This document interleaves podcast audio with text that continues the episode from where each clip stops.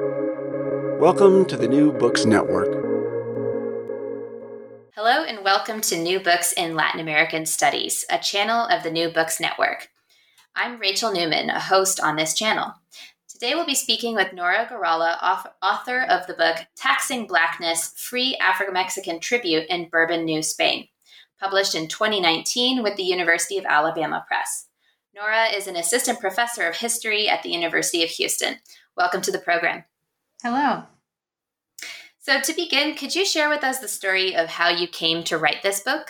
I started, I think, thinking about some of the key questions in the book as an undergraduate um, when I had the opportunity to study at a university in southern Mexico and started going into the state and parochial archives there uh, to look at marriage patterns. And I became interested in how free people of African descent, free Afro Yucatecos, were making their life choices and making their families. And so you'll see that the theme of family really runs through this book. When I went to graduate school um, and was trained by Ben Vinson III, I was still really interested in that theme, um, but we talked about the kinds of avenues that really needed to be explored in the archive with respect to Afro Mexican history. And tribute was one of those big questions. What did tribute do in free Afro Mexican communities? How did people negotiate it?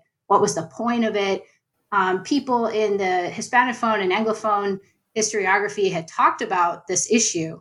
Um, but I think I brought to it that early interest in uh, the decisions that Black people made and how they tried to articulate their themselves and their families into uh, the colonial regime in ways that would be advantageous or at least less uh, oppressive for them.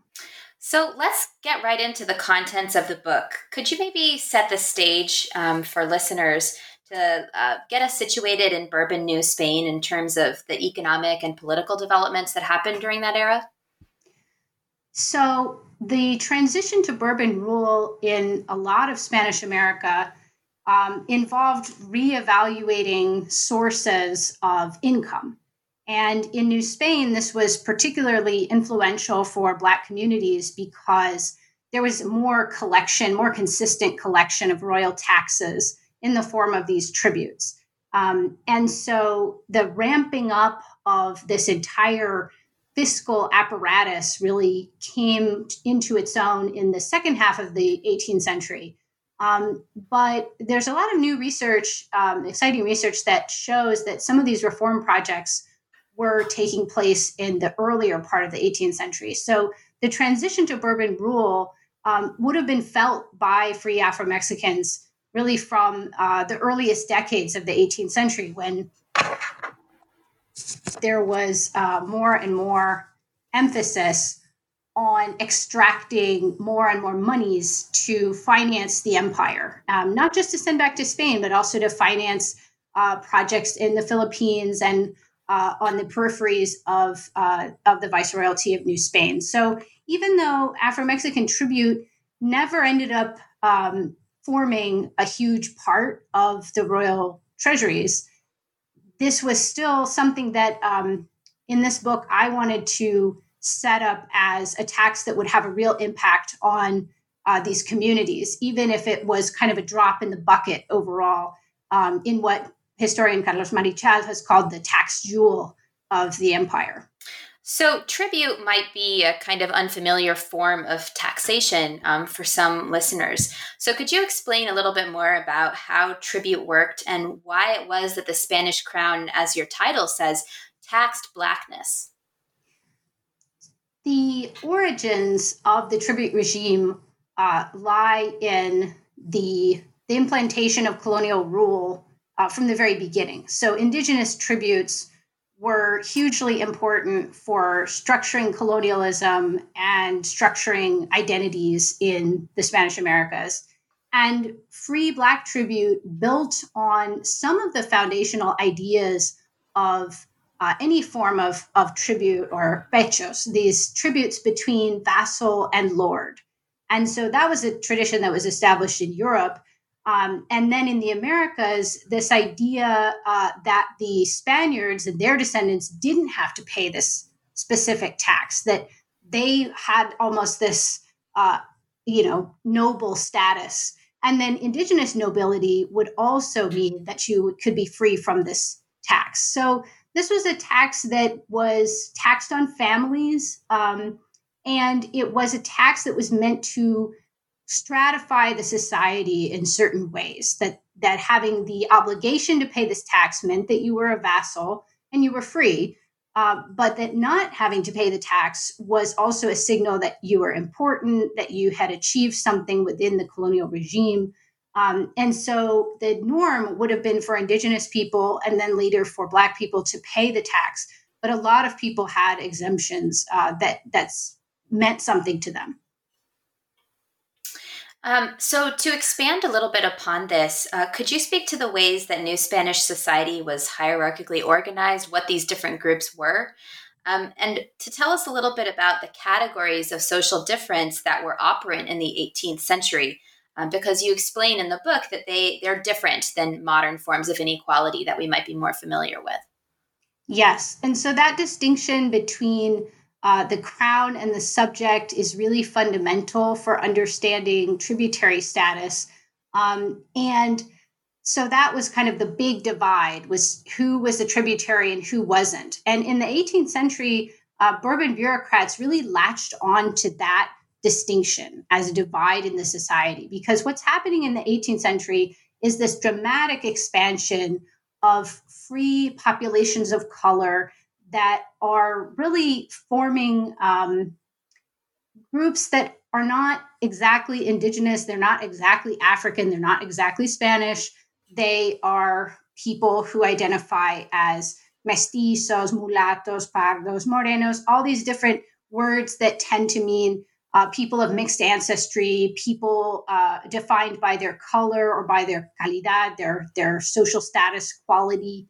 Um, and it's a it's a complex society socially um, in which people have these different obligations and different privileges that are coordinated with um, their social status that some people have called a racial status um, we could call it a genealogical or reputational status basically what other people thought you were. Um, so your reputation is really paramount in a lot of this. It's it's not uh, as determined biologically, let's say, as um, we might start to think, because there's a lot of fluidity. Um, but at the same time, historians have pointed out that saying that this is a fluid society is just not true. Um, so the extent to which people could push the boundaries of their status um, was partly constrained by their tributary obligations. So what color you were, what caste you were, what calidad you were, um, those things would feed into or be cemented by your tributary status. So it's a it's a society that is very complicated, and Bourbon reformers frequently referred to the infinite number of people of mixed ancestry who, uh, to these authorities, were um, you know needed to be controlled, and so imposing a tributary status that recognized in a way the diversity and the complexity of the population was sort of a, a, a bourbon um, attempt to make a system that that would solidify these sort of slippery categories. Could you tell us a little bit more about afro-mexican communities during this era? Um, you know it sounds like there was uh, they belonged to communities that were mixed but also maybe you could tell us just about the size of the afro-mexican population um, just a little bit more about that. Sure. So by the end of the colonial period, um, the Afro Mexican population, free people, uh, are the majority within Afro Mexican populations. And um, overall, they probably made up between 10 to 13, 14 percent um, of the population. So they are uh, a minority, but not a, a small one. Um, and they are distributed all over uh, what we now think of as Mexico. So that was one of the uh, findings in my work that I tried to bring out was that this wasn't um, a population that existed in a particular region, there were concentrations where there were larger communities of free Afro Mexicans. But you can find this tribute being charged or exempted in throughout this uh, entire uh, region. So, central New Spain, northern New Spain, southern New Spain, um, you can find documents that refer to either the collection or the exemption of these tributes, and that also reference the presence and existence of Black populations.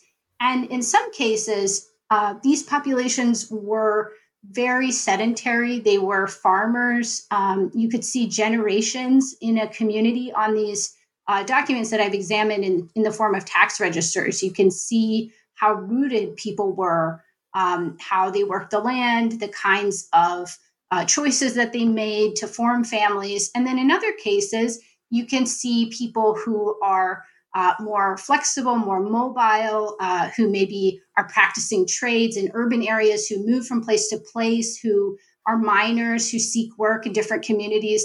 So, part of what the data that were collected in the 18th century tell us is that um, Black people had a variety of avenues that they followed with their families to try to uh, create communities or to integrate themselves into other communities of Indigenous people or people of mixed ancestry.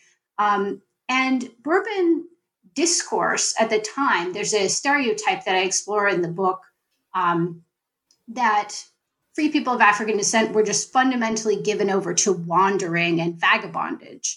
Um, and the idea of of vagos or vagabundos is very prevalent in a lot of these documents. But if you really go to the data, you see that tribute registers showed people who lived in towns, who lived in homes, who lived on farms, who lived in places that didn't suggest that they were just sort of wayward people wandering around. So the the picture of the tributary subject that emerges from the data is one of uh, people who are very invested in creating families and creating communities, um, invested quite literally.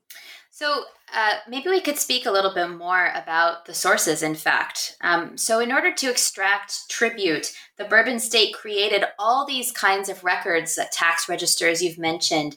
Um, can you, maybe you can tell us a little bit more about the texture of these documents, um, as well as the documents actually created by Afro Mexicans to contest um, or otherwise engage with their tributary status.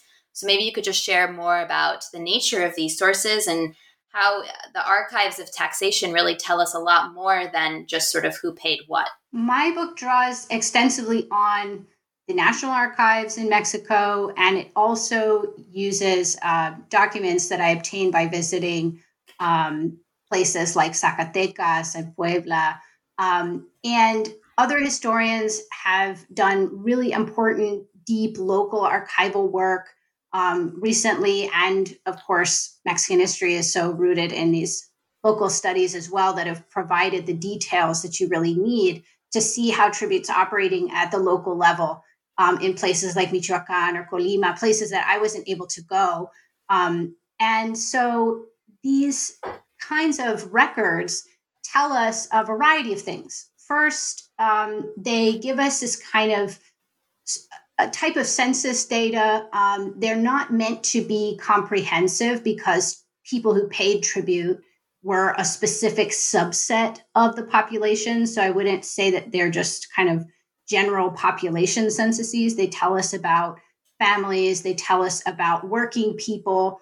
Um, but in some cases, the local registers can tell us all sorts of different information that really wasn't officially supposed to be on there. So they're even at the end of the century, these documents are not totally streamlined and they contain little details that you just think the collector might have thought, well, I'll just keep this in my back pocket in case I need to know 20 years from now that, you know, the Indian Pablo has adopted five young black children in this village and not include why or how or how he knows that. So you can find these little details in in the registers that show you something about local life but to really get into what tribute meant to people i looked at petitions. Um, and these are really rich source of information um, that has been worked uh, in in other places uh, by historians like I'm thinking of Sarah Alves Um, and these petitions help us see the importance of categories um, for people's social, legal, and fiscal status. And so Afro Mexican individuals, families, corporate groups, they would all petition to try to alter their tributary status. And they used a, a wide variety of uh, reasonings, which I can talk more about. Um, but those are kind of the two main things that that this book is built on. Well, I'm going to say one more, um, which isn't, I guess. Well, I don't want to characterize bureaucratic documentation as exclusively boring, but some of it uh, is very tedious. So there's the petitions, the lists, and then there's so much debate within uh, the bureaucracy itself about why charge the tribute, how to charge the tribute. Um, and a lot of it is very technical, um, but sometimes it, it can be, um, you know, the guys get really flustered and they'll write things like, you know what, these collectors that we're hiring, who are they? The ones who can't write can read, and the ones who can't read can write. How can we deal with this? So there is a lot of um, kind of frustration within the bureaucracy about how the tax works or doesn't work. So that I would say is kind of the third um, documentary basis of the book is all of the bureaucratic debate that goes into tribute because the free black subjects are debating tribute, but so are the bureaucrats. They are not providing a sort of unified front about what tribute means absolutely. They're constantly discussing with each other how to improve the tribute system, how to expand it, why does it matter? And just to be clear, these bureaucratic debates, did they have a public component or are these all internal conversations? These are internal documents. Um, the things that regular people would have heard would have been the results um, when something was announced by the town crier. Um, so there will be within the, these documents sometimes, well, we came to this decision and therefore uh, the town crier announced that all free Black people have to come to the square and be registered within two weeks, or else they will face this public corporate corporal punishment. Um, but the actual reasonings behind all of that, um, a lot of that is happening in um, discussions and out those that are being passed back and forth between bureaucrats. Um, and they weren't secret so much as just uh, they wouldn't have really been germane to anybody except for the guys who were talking about it. So the petitioners who began these suits, they would have had knowledge of some of the proceedings, um, but did your average black person in Mexico know about all of these debates? Uh, no. But there were some things that, that were discussed in newspapers, um, like the uh, decision to exempt anybody um, whose parentage was totally unknown. The status of foundlings came under uh, a lot of discussion at the end of the 18th century, and the exemption of the espositos was very important and was uh, was discussed in the Gaceta de Mexico, uh, as well as within the bureaucracy. So maybe you can tell us a little bit more about the lines of reasoning used by petitioners that you referenced before. That was, I think, the part of the book that fascinated and motivated me the most because um, it really got into the dynamics of Black communities and how people thought about themselves in relation to other Black people, to Indigenous people, um, to people of Spanish ancestry. So there's a lot of um, ways that these petitions help us to see into the dynamics um, of what today we might call race or we might call casta. Um, and some of them are uh, about the past, and some of them are about the future. So a lot of the petitioners um, and this was particularly true in the 17th century, but it also occurred in the 18th century. Um, people would say that they had access to proofs that they were descended from a conquistador um, or that they were descended from the first uh, immigrants or, or pobladores of a particular place. Um, alternatively, they might say that they were descended from people who had been involved in um, the violent suppression of indigenous rebellions or in the taking of indigenous lands.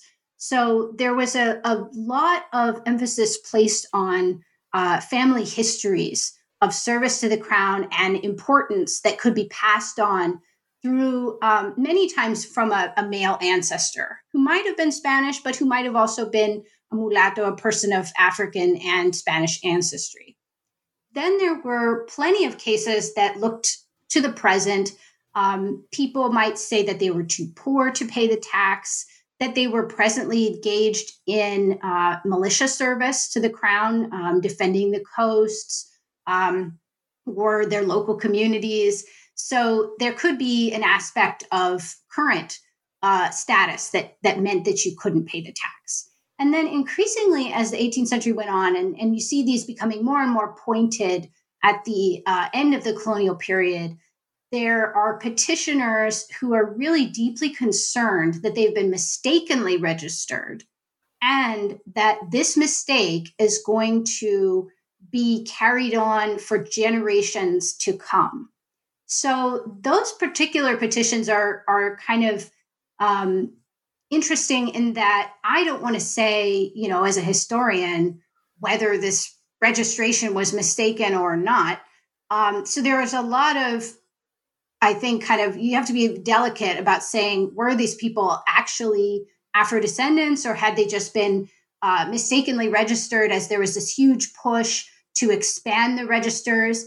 And a lot of the people who made the registers were from other communities. They were coming from Mexico City out into these towns where they didn't know anybody. Um, and they would make these lists, and then somebody would say, Hold on, hold on. You know, I am the most important member of this community, and I can't possibly be understood to be a mulatto tributary. And this is just terrible. Um, in one case that I talk about in the book very briefly, um, there's a man who claims that a commissioner came to town to make a list and just got an anonymous list of people from someone he just apparently went to somebody in the town and said, Can you write down all the people in this town who you think are mulattos? And then I'm going to put them on a tribute register. So, you know, sometimes, obviously, I can't verify whether that is what really happened, but uh, the, the haphazard nature of the expansion of these registers could result in the mistaken inclusion of people. And a lot of times for them, it wasn't necessarily only about the money. It was about the the financial obligation which was considerable but they would say no this is going to affect my children and their children. And all of us are going to uh, suffer a reduced social status a reduced reputation because people think of us as tributaries and as afro descendants so, um, were these petitions uh, effective? Uh, do you? I mean, sometimes we don't know uh, the outcomes of petitions, but what did you find in that regard? Yes, I didn't have a big enough sample of decisions to say uh, absolutely what at what rate they would be favorably decided. Partly because there's an overrepresentation in some ways of uh, short decisions that were favorable. So you know, so and so is definitely allowed to be exempt from tribute, and that's the only thing. You know, I don't know all the decision making that went into it or petitions um, but there, I think by uh, the end of the 18th century, there is certainly a greater volume of petitions, and there is a greater amount of skepticism towards them within the bureaucracy of the Real Hacienda, the, the Treasury in Mexico. And so these Mexico City bureaucrats are, are being called upon to review more and more petitions as things become more and more centralized and they don't have a lot of sympathy for the issue. Um, they think, well, these are disloyal subjects. These are people who don't deserve consideration. And if they really were, um, you know, vassals, loyal vassals, then they should just pay. So there is a kind of uh, animosity that you can see on the part of the this new class of officials um, and on the part of of bureaucrats in the intendancy system once that is imposed, um, who say, you know, these petitions have no merit. They are clearly a rejection of the king's authority. So that is a big change in the, the attitude with which petitions are received. And that does mean that a lot of them are rejected, um, either on the grounds that they don't have merit or on the grounds that they don't follow this very specific procedure that is set out in the ordinance for intendancies. So that um, that does mean that a lot of the petitioners are just sent back to square one. You don't have the correct documentation, or you didn't go to the right official. Um, but what I think happens uh, in terms of the the way that these petitions are received does change in the 18th century as the idea of being a petitioner starts to look less and less like being a, a loyal vassal to some of these bureaucrats.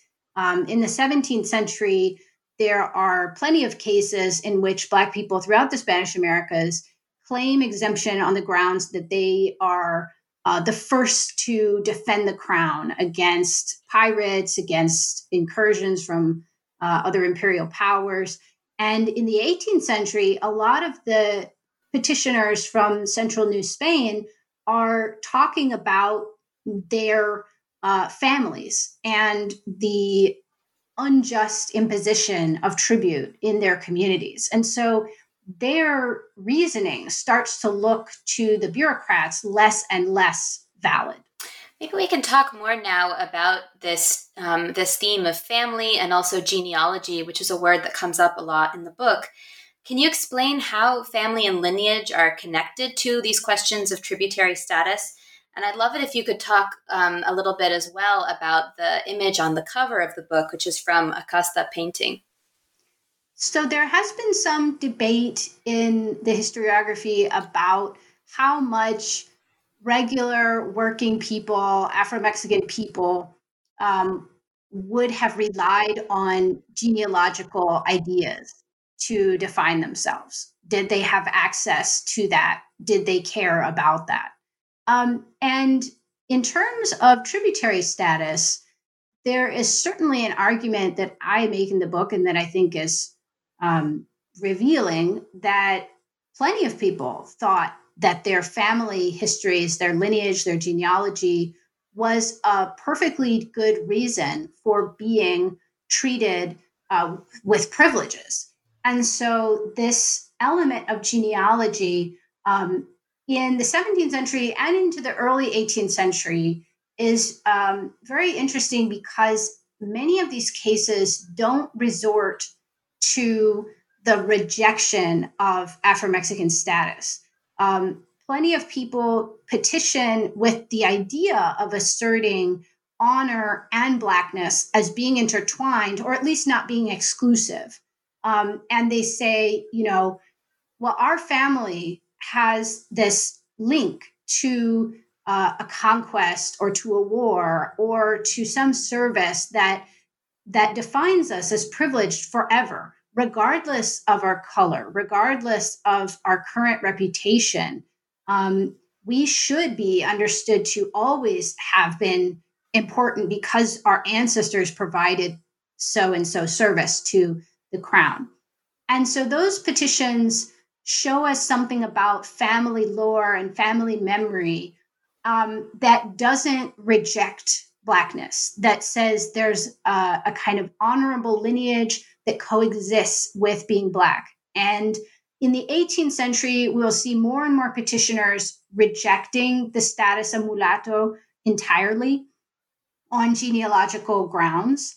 Um, but those those early discourses, I think, continue to feed into the 18th century. Um, they just kind of get drowned out by a lot of these petitions about mistakes and about uh, parsing all of the elements of casta. So some of the family dynamics that we see in these cases um, uh, reveal the the the ways that uh, patriarchy operated in some of these families, the ways that paternalism could operate.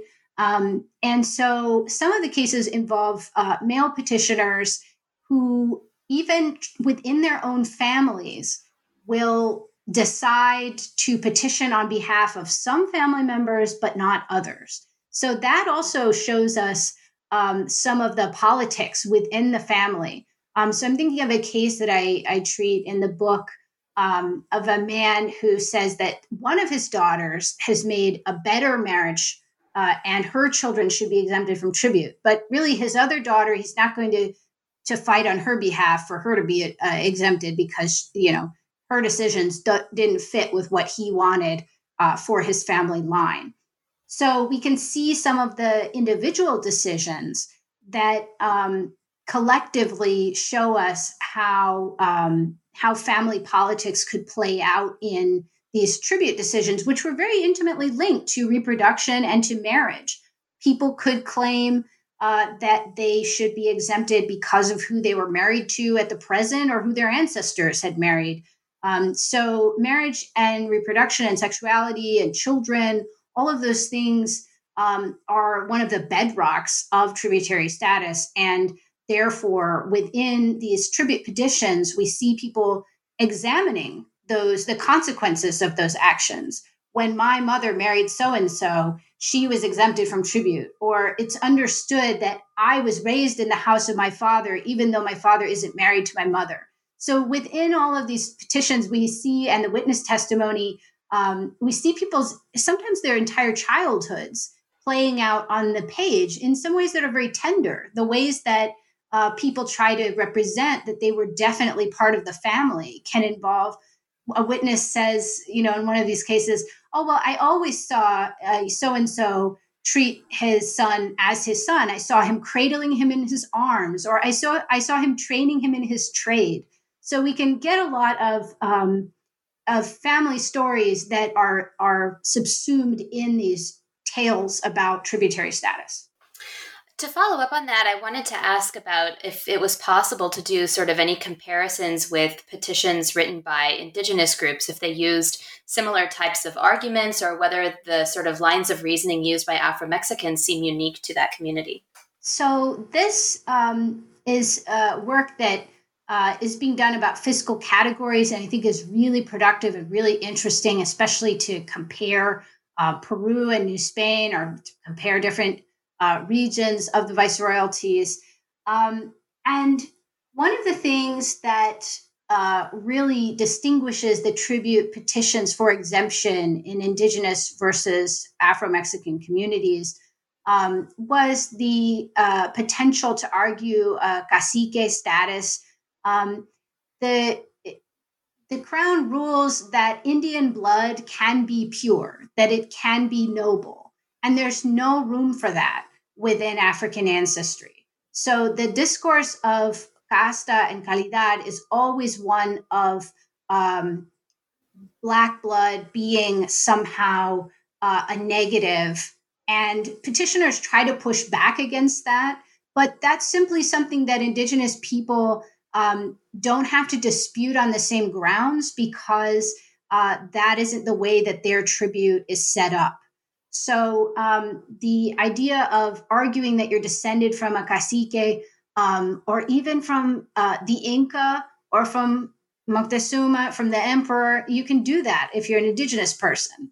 And indigenous people also sometimes would um, use the tribute regime to try to attack uh, people who they said were of African descent and were usurping positions within the indigenous pueblo so tributary status um, has a kind of meaning for indigenous people because tribute monies um, can go to the community coffers. They um, being a being a tributary of indigenous ancestry in a town meant that you were you belonged there, um, and so people of Afro Indigenous or African ancestry uh, often were included in that, but until they weren't.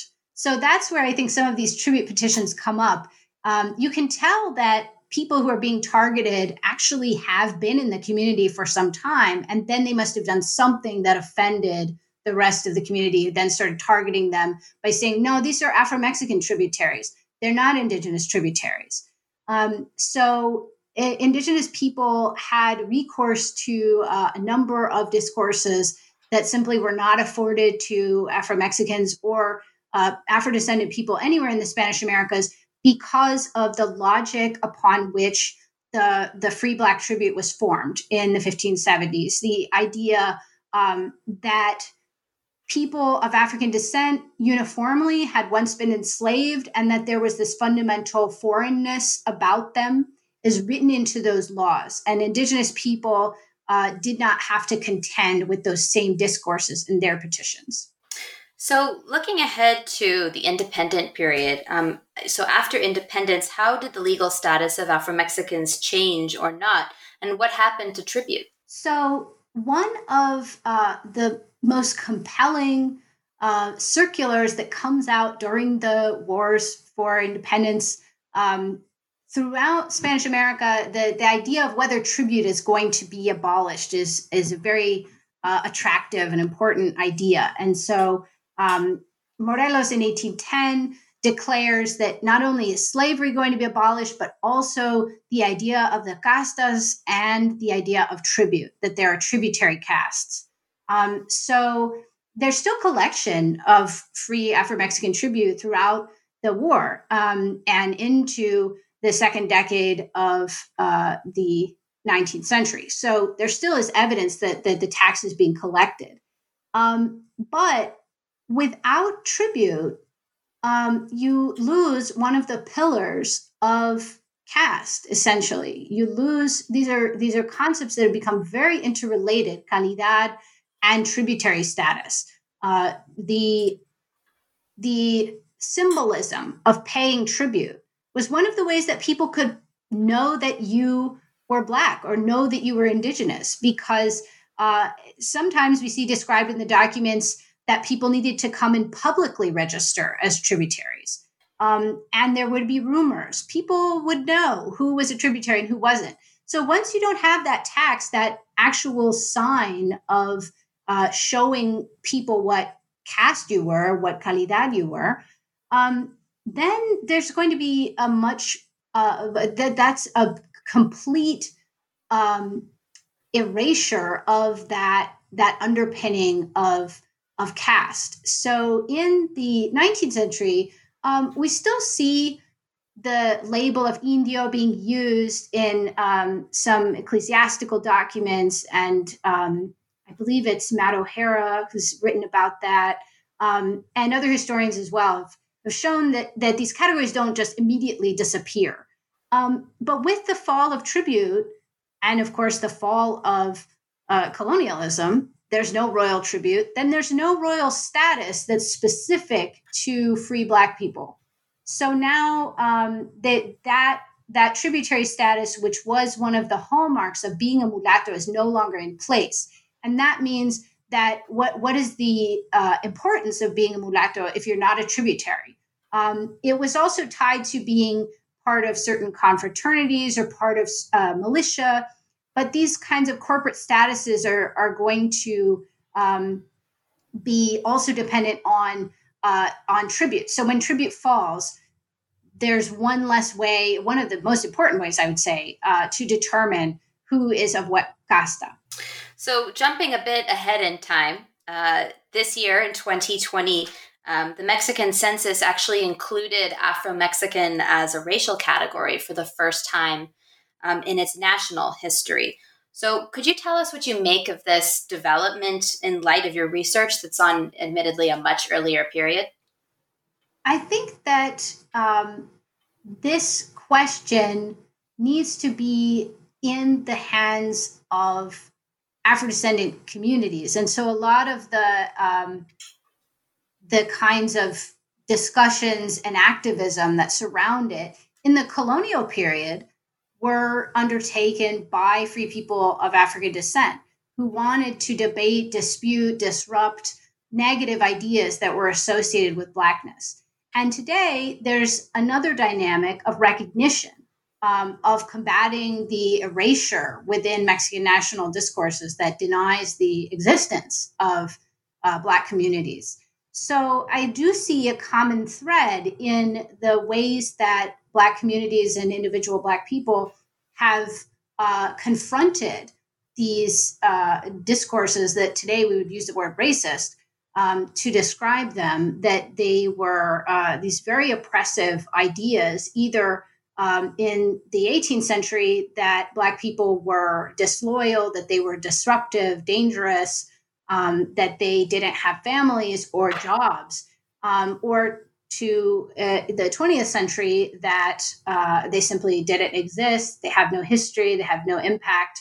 Um, so I think that the registration of uh, data on Black people is it's another interesting parallel because in the 18th century, all that data was there. Um, historians just needed to look at it in order to develop an understanding that they're, you know, beyond the idea of, of the presence of Black people, we can understand the experiences and the impact of Black communities uh, to some degree, right? We're still looking through the lens of these uh, bureaucratic and imperial documents. But in the case of the present moment, um, I think that it's a it's a very different reasoning behind registering people.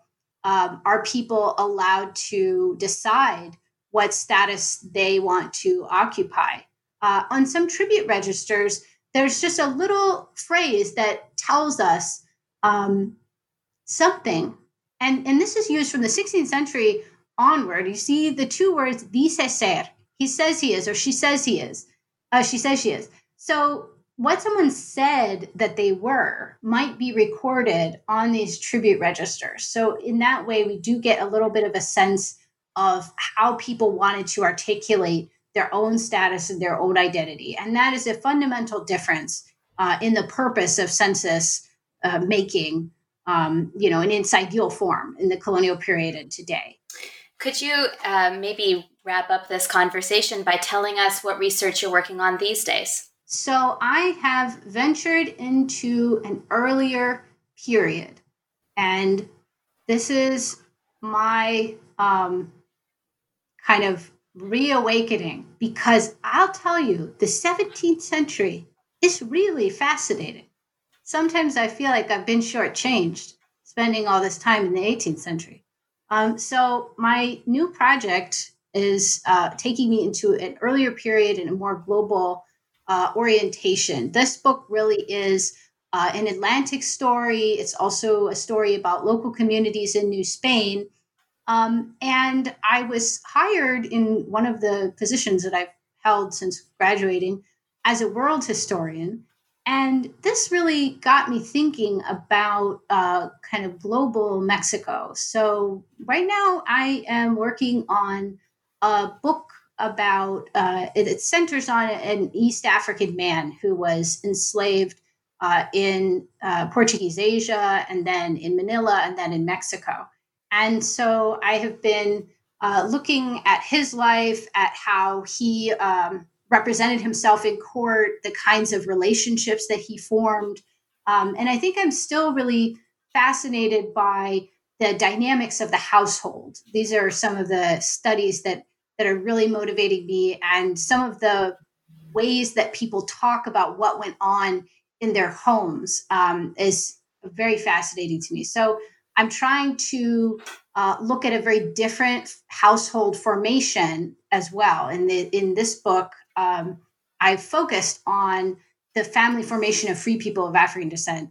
Um, in my new work i am looking at the dynamics in a household uh, in which the, this Spanish merchant in Mexico uh, held multiple people from uh, Asian and African backgrounds in slavery. So this is a, a, a, very different type of household from the ones that I examined uh, in my first book.